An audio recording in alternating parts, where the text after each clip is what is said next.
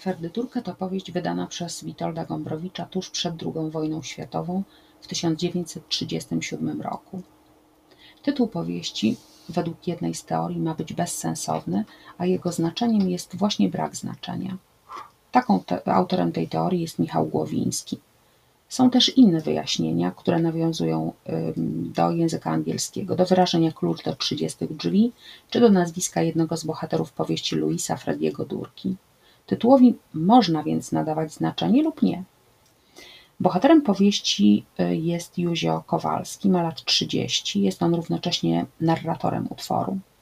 Poznajemy go we wtorkowy poranek, kiedy leży w łóżku, budzi się i nie może właściwie się poruszyć, towarzyszy mu paniczny lęk. Boi się. Trudno mu określić powód tego lęku.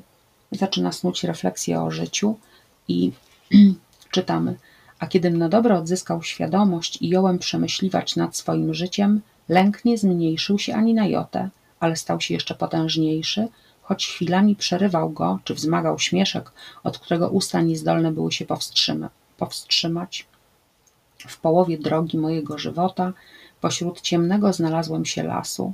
Las ten, co gorsza, był zielony. Te dwa ostatnie zdania podsumowują te rozważania Józia, no i są aluzją literacką.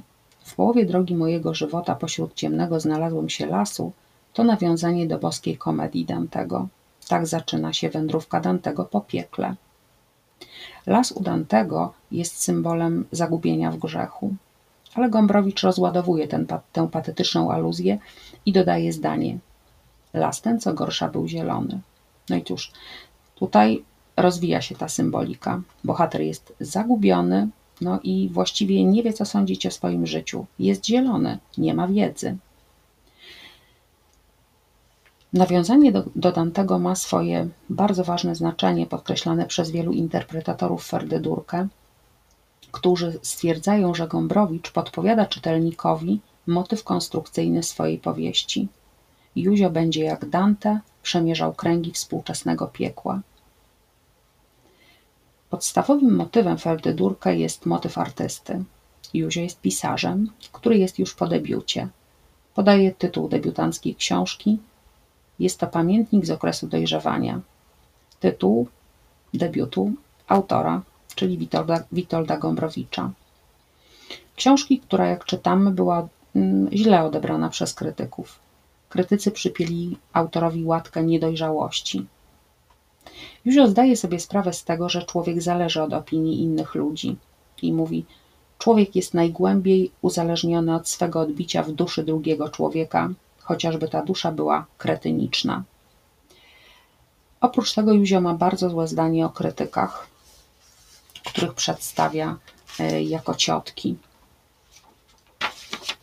O, te sądy ludzkie ta otchłań sądów i opinii o Twoim rozumie, sercu, charakterze, o wszystkich szczegółach Twojej organizacji, otwierająca się przed śmiałkiem, który swoje myśli ubrał drukiem i puścił między ludzi na papierze. O, papier, papier, druk, druk.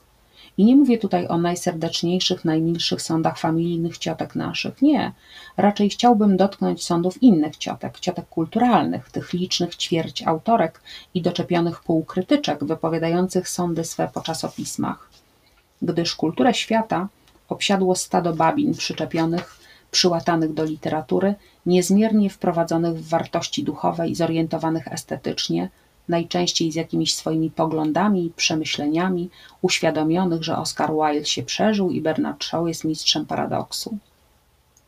Ach, wiedzą już, że trzeba być niezależną, stanowczą i głębszą, przeto zazwyczaj są niezależne, głębsze i stanowcze, bez przesady oraz pełne ciotczynej dobroci. Jest to oczywiście charakterystyka tych krytyków, no pseudokrytyków można powiedzieć. Ważne jest to, że na początku powieści Gombrowicz wprowadza postać sobowtóra, dzięki któremu Józio może przyjrzeć się sobie. No i co wynika z tej analizy? Przygląda się sobie i niestety, um, niestety nie akceptuje się. Widziałem palec, paznokcie, nos, oko, udo i stopę, a wszystko wyprowadzone na wierzch. Jak zahipnotyzowany szczegółami wstałem i uczyniłem krok ku niemu. Drgnął i zamachnął ręką, jakby mnie przepraszał za siebie i mówił, że to nie to i wszystko jedno, pozwól, wybacz, zostaw. Ale gest poczęty ostrzegawczo skończył się jakoś nikczemnie. Ruszyłem na niego i nie mogąc już powstrzymać wyciągniętej ręki, trzasnąłem w twarz pełnym zamachem. Precz, precz. Nie, to wcale nie ja. To coś przypadkowego, coś obcego, narzuconego, jakiś kompromis pomiędzy światem zewnętrznym a wewnętrznym. To wcale nie moje ciało. Jęknął i znikł, dał susa, a ja zostałem sam. A właściwie nie sam, gdyż nie było mnie, nie czułem, abym był. I każda myśl, każdy odruch, czeń, słowo, wszystko wydawało się nie moje, lecz jakby gdzieś ustalone poza mną, zrobione dla mnie, a ja właściwie jestem inny. No i tutaj w tym momencie tego braku zrozumienia i akceptacji samego siebie, Józio postanowił stworzyć formę własną, wyrazić się jako pisarz.